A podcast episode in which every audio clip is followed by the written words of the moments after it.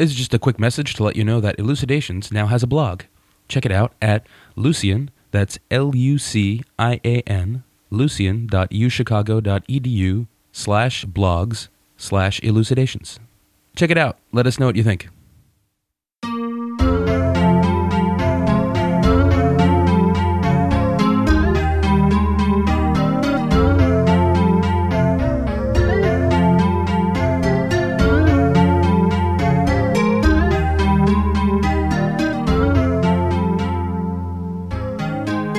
Welcome to Elucidations, a philosophy podcast recorded at the University of Chicago.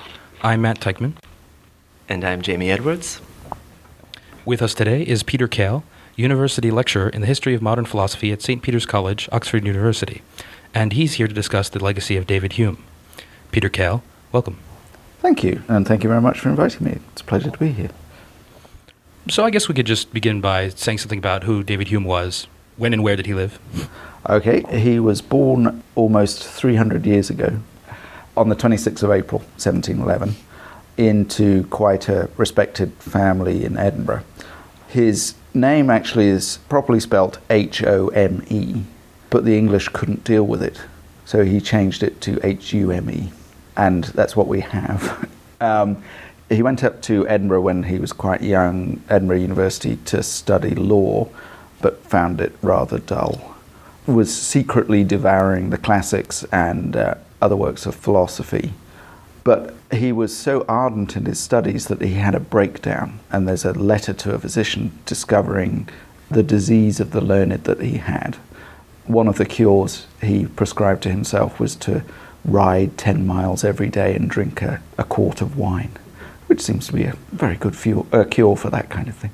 Immensely precocious, after this disease of the learned, he tried working in Bristol, but that didn't work out. So he just went to France on a small sum of money, where he wrote a treatise of human nature. This vast three-volume masterpiece that he published anonymously. The first two volumes came out in 1739, and the third volume came out in 1740 it wasn't very well received. He famously said it fell dead-born from the press and didn't reach the distinction of exciting a murmur amongst the zealots, which is a slight over-exaggeration, but nevertheless it wasn't a top 10 bestseller, put it like that.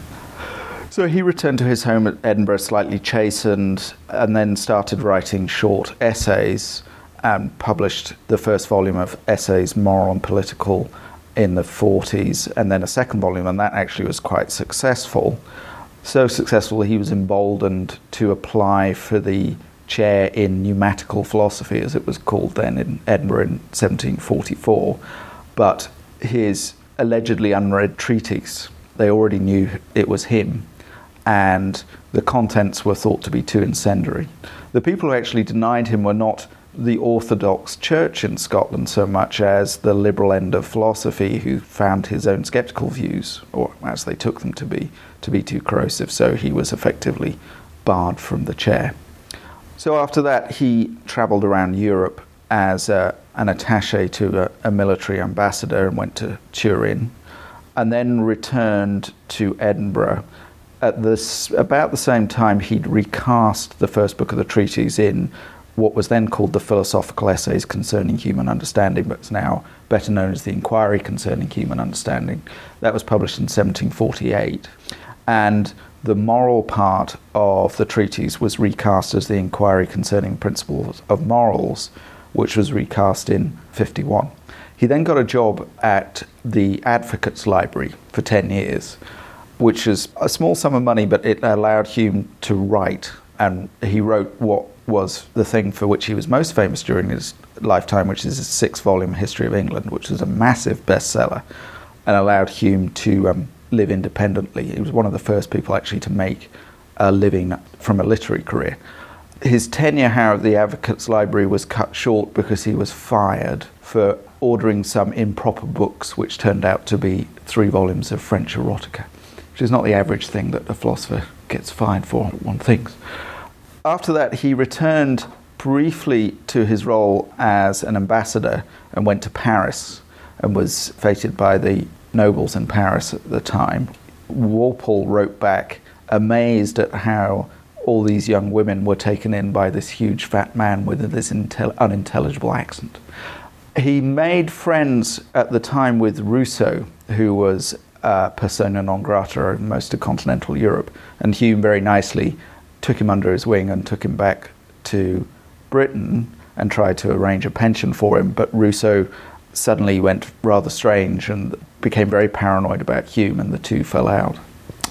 During that time, he'd also been working on two important pieces in philosophy of religion the natural history of religion and the dialogues concerning natural history. The dialogues he was advised to publish posthumously, and they were, they were published after his death under the, under the watchful eye of Adam Smith. He contracted an illness in 75 and he knew he was going to die. Various people were very intrigued how the great infidel, as his reputation has, was going to die. And Boswell went up hoping to see Hume terrified by the unknown and was rather disturbed to find this rather cheery man who discussed his only worry being that he, he didn't live longer to see the end of superstition. And then he died in August 76 and was buried in a mausoleum that he designed. And Adam Smith uh, said of the design, it's the only time that Mr. Hume showed any bad taste. So, Peter, Hume is famous, infamous perhaps, for a number of his philosophical positions. Mm-hmm. Chief among these, perhaps, is his thoughts on induction. Yep. Inductive reasoning, of course, is reasoning from things that we've observed to things that we haven't have yet to observe. Yeah. So I've every polar bear I've ever seen in my life is white. I presume that the next polar bear I see will be white. This sort of reasoning is crucial to our everyday going about in the world. It's the basis of most scientific reasoning. What were Hume's thoughts on induction? Well, there's two things one must always distinguish, uh, which is what in the end is the particular philosopher's own position, and secondly, how the text affords an interpretation that may not be his own. Now, what's interesting about the case of induction is that Hume's influence in this area has been a view that he is a skeptic about induction, and I'll say what that means presently. But actually, the vast majority of Hume scholars, with notable dissenters, but that's true all the time in philosophy, think that he wasn't a skeptic about induction. I'll explain why later, but the skeptical position is thought to be something like this We take what we've observed to occur in the past to provide a good reason for the beliefs about the future. So we take that uh, those observations somehow justify our beliefs about what's going to happen next.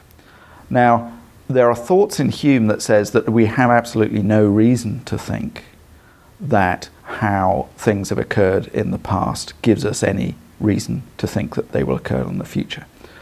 One way to think about it is this Hume thinks that there's a presumption in place when we reason from the past to the future, namely what philosophers now call the uniformity principle, namely that the course of nature will remain uniform. And Hume then asks this question What reason do we have to think that the course of nature will remain uniform? Well, it's not a truth that one can simply determine by examining the meanings of one's terms or one can tell without observation. The only other way we could do it is to say, look, the future has resembled the past in the past, right? So, uh, look, uh, the day before was like the day after. So futures have resembled the past in the past. But Hume points out that this is actually begging the question, right? My question was how do you know, in order for you to use that as a good reason for thinking that the future will continue as it has in the past, you need to be able to presume that the future will resemble the past. The fact that the past has resembled the future in the past doesn't give you a reason to think that it will continue to do so. So maybe just to give a banal example of the future resembling the past, every day that I've ever been alive, the sun has risen in the morning. Therefore, I feel like I'm probably entitled to conclude that it's going to do the same thing tomorrow. That's right. But the worry here is, you know, how do we know that? There's no guarantee that the sun is going to rise tomorrow. That's right. And we think, well, but it's a good reason. But the Hume says, well, it's only a good reason if we're entitled to the assumption that the future in general will resemble the past. But we have no grounds for thinking that. So any of those little arguments, just ordinary arguments like the one you've given, we think we've got a good reason for thinking that, well, it's happened in the past, therefore it will happen in the future. But actually, we would only have a good reason if we are entitled to the belief that the future will resemble the past, but we've got no reason for that. So this is what we're calling skepticism about induction. That's right. This, Yeah. uh, this position, and this is the position that's commonly attributed to Hume. That's right. But you wanted to claim that Hume's actual position was somewhat different. What do you think Hume was actually arguing about induction? The point turns in on the following Hume wants to know whether what causes us to infer make the psychological transition from, oh, I've observed A's being followed by B's in the past, here's an A, therefore will be a B, whether that psychological transition is caused by a good reason in favor of it. Now, he argues that that inference cannot be so caused because there isn't a good reason in favor of it, for the reasons we've just discussed. What doesn't follow from that uh, is the idea that Hume thinks that it's unreasonable to make those inferences. Instead, he's saying, look, our inferential mechanisms are just like any other mechanism in the world, they're causal. What causes those inferences is not a grasp of a good reason in favor, but what makes them good inferences is that they latch on to regularities in the world, uh, that our minds are somehow geared into following regularities in the world just as a natural process. So there's a difference between saying that we have a good reason to believe, for example, that the sun will rise tomorrow, and saying that the reason we believe the sun will rise tomorrow is because there's a good reason for it. That's right. Yeah, yeah. He famously says, although it's not as famous as it should be, that reason should be considered as a kind of cause of which truth is the natural effect. So he's saying, look, when our minds infer in a certain way, they tend to produce true beliefs. Commentators now say, well, that's why Hume is saying, look, we can reason probabilistically or inductively because reasoning that way produces true belief. The mistake is to think that what causes us to reason in that way is because we have a good argument in favor of doing it. So, otherwise, there would be an interesting problem deep in the heart of Hume's philosophy. Hume's book is entitled A Treatise of Human Nature, and there he wants to apply what he calls the experimental method to human beings. Now, the experimental method at the time, the sense in which he's using this, is the Newtonian one. Namely, you generalize from past experience and draw from that several conclusions. Now, if the book that is applying the experimental method of reasoning to human subjects in the middle suddenly says, and actually inferring from past experience provides no reason to believe anything whatsoever, then Hume, as it were, is giving us a reason not to believe his treatise. Now, some people have a long time said, well, Hume is ironic or inconsistent, but actually, if you look at it closely, where he's talking about does reason determine us to make the transition from how things are in the past to how things are in the future? The word determined here means makes our minds move in that way, not is it a good or a bad thing to do. His conclusion is it is a good thing to do, it's just it's not caused by this special faculty of reason that grasps a good reason in favor of doing it. Instead, we infer the way that dogs and cats draw inferences from their experience because the mechanisms of their mind are natural mechanisms that are geared in to the natural regularities in the world. Now, the, there's a, a residual skepticism in that, in as much as Hume recognizes that human beings are what he says in a whimsical condition. They can't defend their reason by reason. But that's very different from a conclusion that's entirely negative. It's a conclusion about the kinds of creatures we are and how we reason, rather than simply a negative skeptical claim about all that we st- do is completely unjustifiable. So, another problem that Hume raises related to reason is his belief desire model of motivation. Mhm. There's a famous tradition of people who, when we inquire why we did something, we look to the reasons we had for doing it. And it seems that we're capable of acting just in light of those reasons. Hume is alleged to have introduced a problem to this. He believes that reason alone is insufficient to motivate action, Mhm. and what is also required is something like a desire. Mhm. And it's this combination together that explains why we act. Yeah.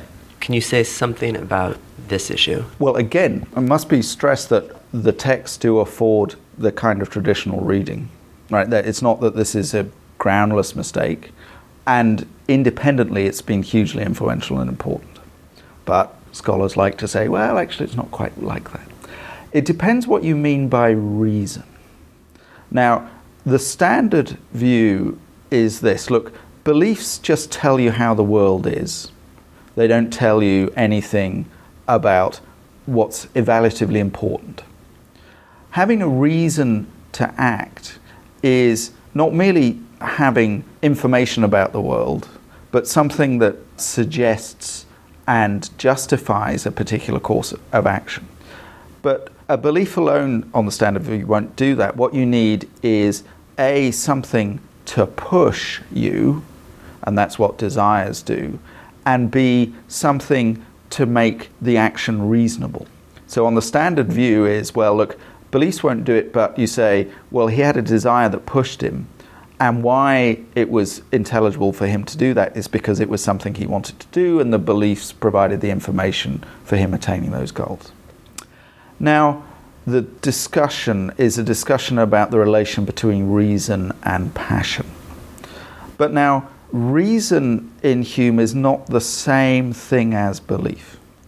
Reason, as Hume is reacting to, is a faculty, which he reduces the faculty, he doesn't leave it standing, but it's basically an activity of comparing things. And Hume says, look, an activity of comparing doesn't do anything if the things compared are matters that are simply indifferent, uh, to which you are indifferent. What is needed is that the objects that you compare matter to you. And where Hume thinks that we get the grounds of things making a difference to us, mattering to us or not, is the relation they have to pleasure and pain. Now, right in the in the section that people think he's talking about belief and desire, Hume is talking about the only things that motivate are beliefs about pleasure. Now, reason alone, just the faculty that compares things, doesn't give you any motivation. What you compare is something that stands in relation to pleasure and pain to you.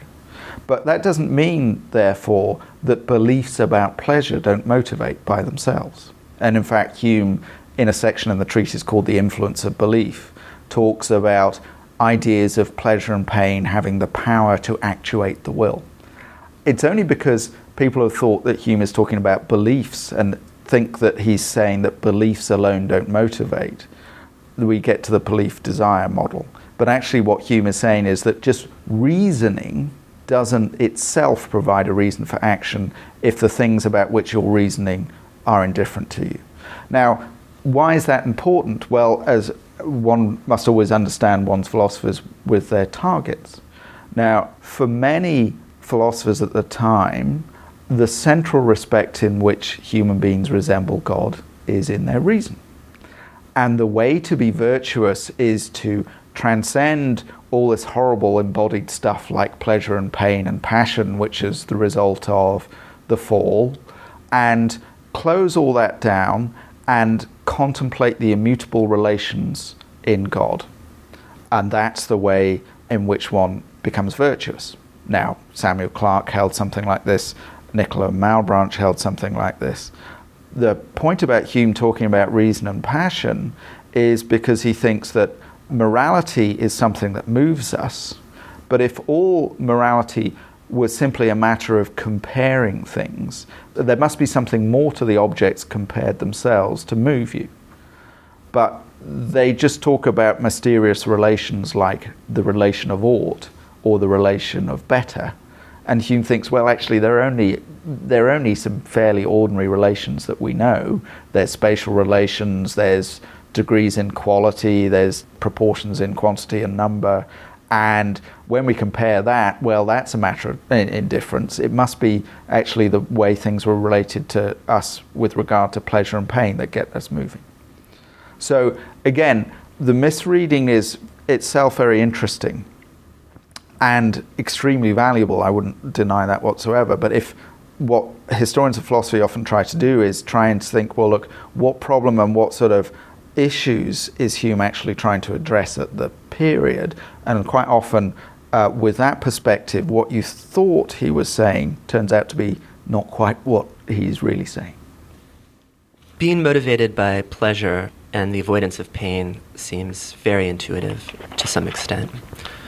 What does Hume say of cases where we are motivated to do things where the pleasure or the avoidance of pain is not so obvious? From burdensome chores to the person who gives up their life to aid somebody in need? Well, he, he has a complex psych- motivational psychology where he recognizes a whole range of natural dispositions to motivate. So, one of the stalking horses in the background of the tradition in Hume's, in which Hume works, is an attempt to reduce all motivation to self interest. And Hume and Hutcheson and Shaftesbury in the tradition he works think that that's just empirically false. And attempts to do so are a matter of adding all sorts of epicycles.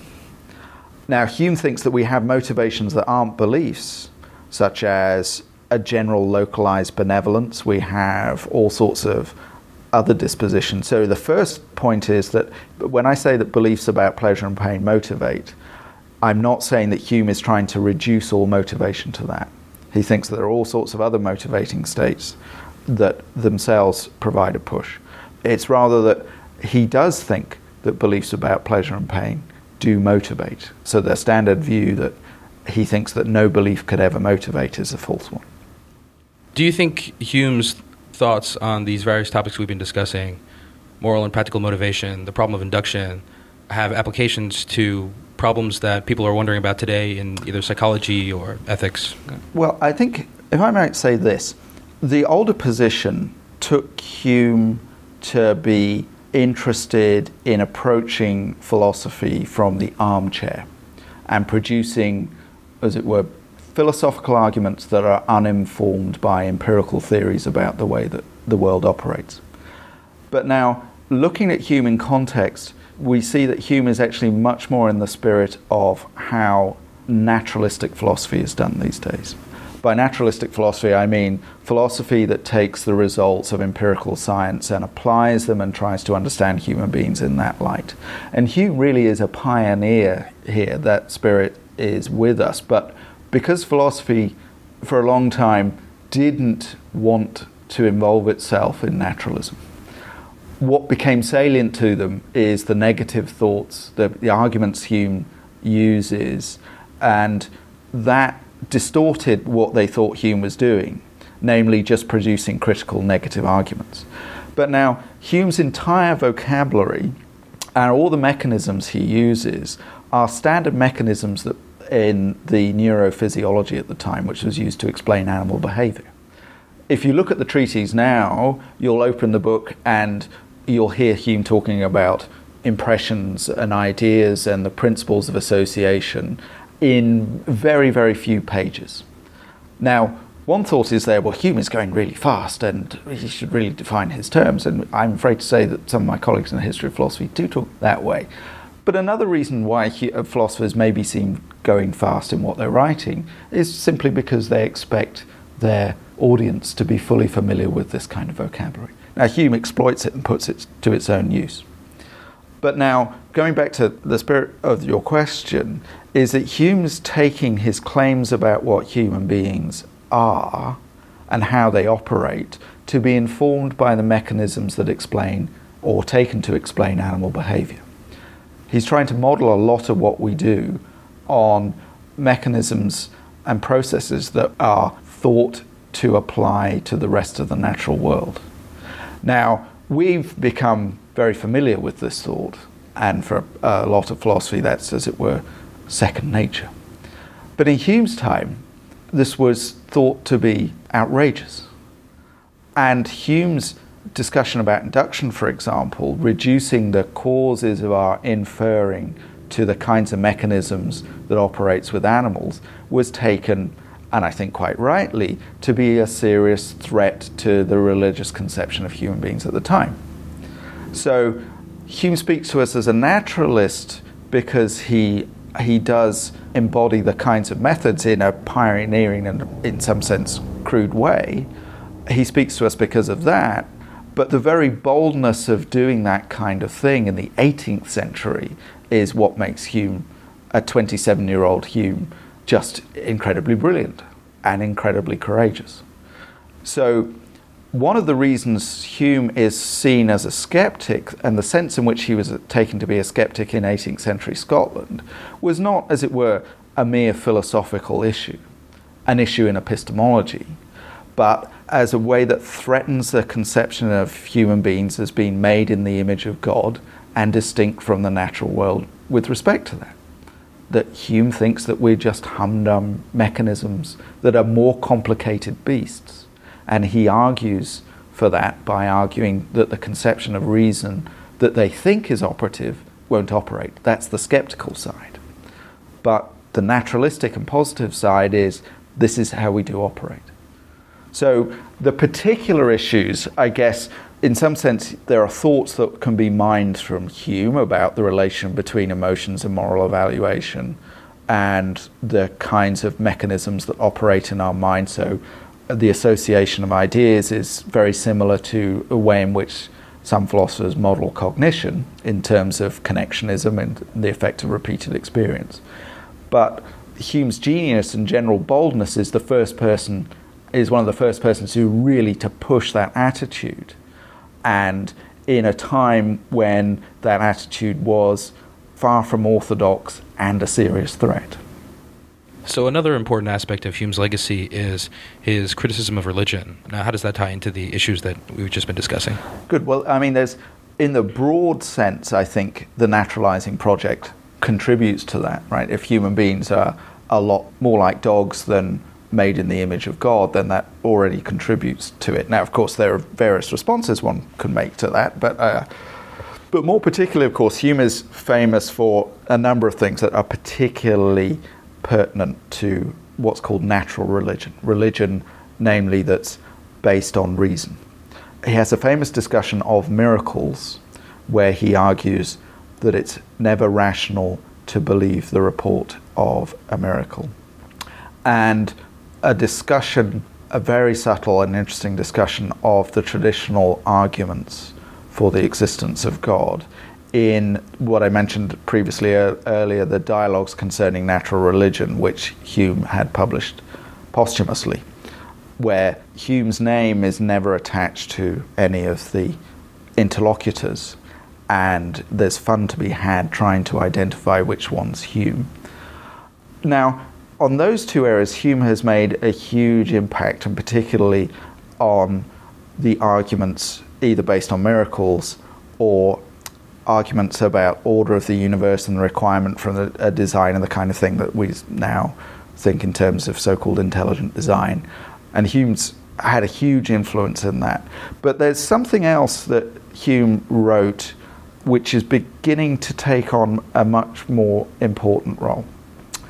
He wrote a pamphlet called The Natural History of Religion, which uh, one of his great critiques said it argues for naturalism, which is a species of atheism. Now, what was significant about this is that Hume investigated religious belief as a natural phenomena. He wanted to know what natural causes might there be for people to start believe in invisible intelligent agency. Now, most work has concentrated on the arguments in favor of the existence of God, but of course, a lot of religious believers point out that they don't take religion to be based at all on reason. And there's nothing disingenuous about this, it's traditions of religions, a long time discuss that. So they say, look, all this discussion about arguments in favor of God don't touch rationality of religious belief because it's not something that's based on reason at all. Now, what Hume does in the natural history of religion is say, well, okay, let's see if we can explain how we get this belief in a way that doesn't require its truth. And he talks about the way in which, well, we're placed in nature and we're completely ignorant of the causal mechanisms upon which our life depends. Um, we don't know when the rains will come, we don't know how the crops will grow, we don't know how to stop the tiger coming in. So he then hypothesizes well, we're going to be in a really anxious position. Now we've got a combination of anxiousness and ignorance. And we also, he hypothesized on independent grounds, we have a disposition to anthropomorphize nature. Lo and behold, if we project onto the world the model of agency that we have about us doing things, we then get a conception of these unknown causes. But more importantly, we get some sense that we are no longer impotent in the face of these unknown causes. Because we know how to persuade and manipulate people, we'll know how to persuade and manipulate these unknown causes by what we usually do flatter, offer gifts, etc. And then Hume thinks, well, look, polytheism becomes the first religion, and then we think of uh, the polytheistic world as modeled on a kind of state, so there's got to be a prince god. So now, how am I going to best manipulate the world? Well, I'll devote all my time, I'll direct all my time to the man in charge. And the conception of the god then becomes magnified to the extent to which it must as it were, exclude all the others. So, out of religious belief, Hume thinks you get monotheism. Now, the brilliant aspect of that is that it provides a way of critiquing religious belief that doesn't rest on questioning arguments in favor of the belief. It says, look, we can explain all this without thinking with Calvin that we have an innate sense Instead, we can just see religion as a perfectly natural phenomenon that emerges with, from people without religious belief. Now, that's something that is at the foc- now at the focus of cutting edge discussions of philosophy of religion. Daniel Dennett's Breaking the Spell is a prime example of this. And it's interesting, I think, to note that Dennett's book has produced quite vitriolic responses in the way that natural, the natural history of religion did in Hume's time. But again, we see something that's quite brilliant in Hume a thoroughgoing naturalism about trying to explain human beings in terms of mechanisms that are applicable to the rest of the natural world, and particularly animal cognition, can change the conceptions that human beings have of themselves. And I think if philosophy is a search for self understanding, then naturalism helps to contribute to that conception of ourselves. Peter Kail, thank you very much for joining us. Uh, thank you for inviting me. Been a pleasure.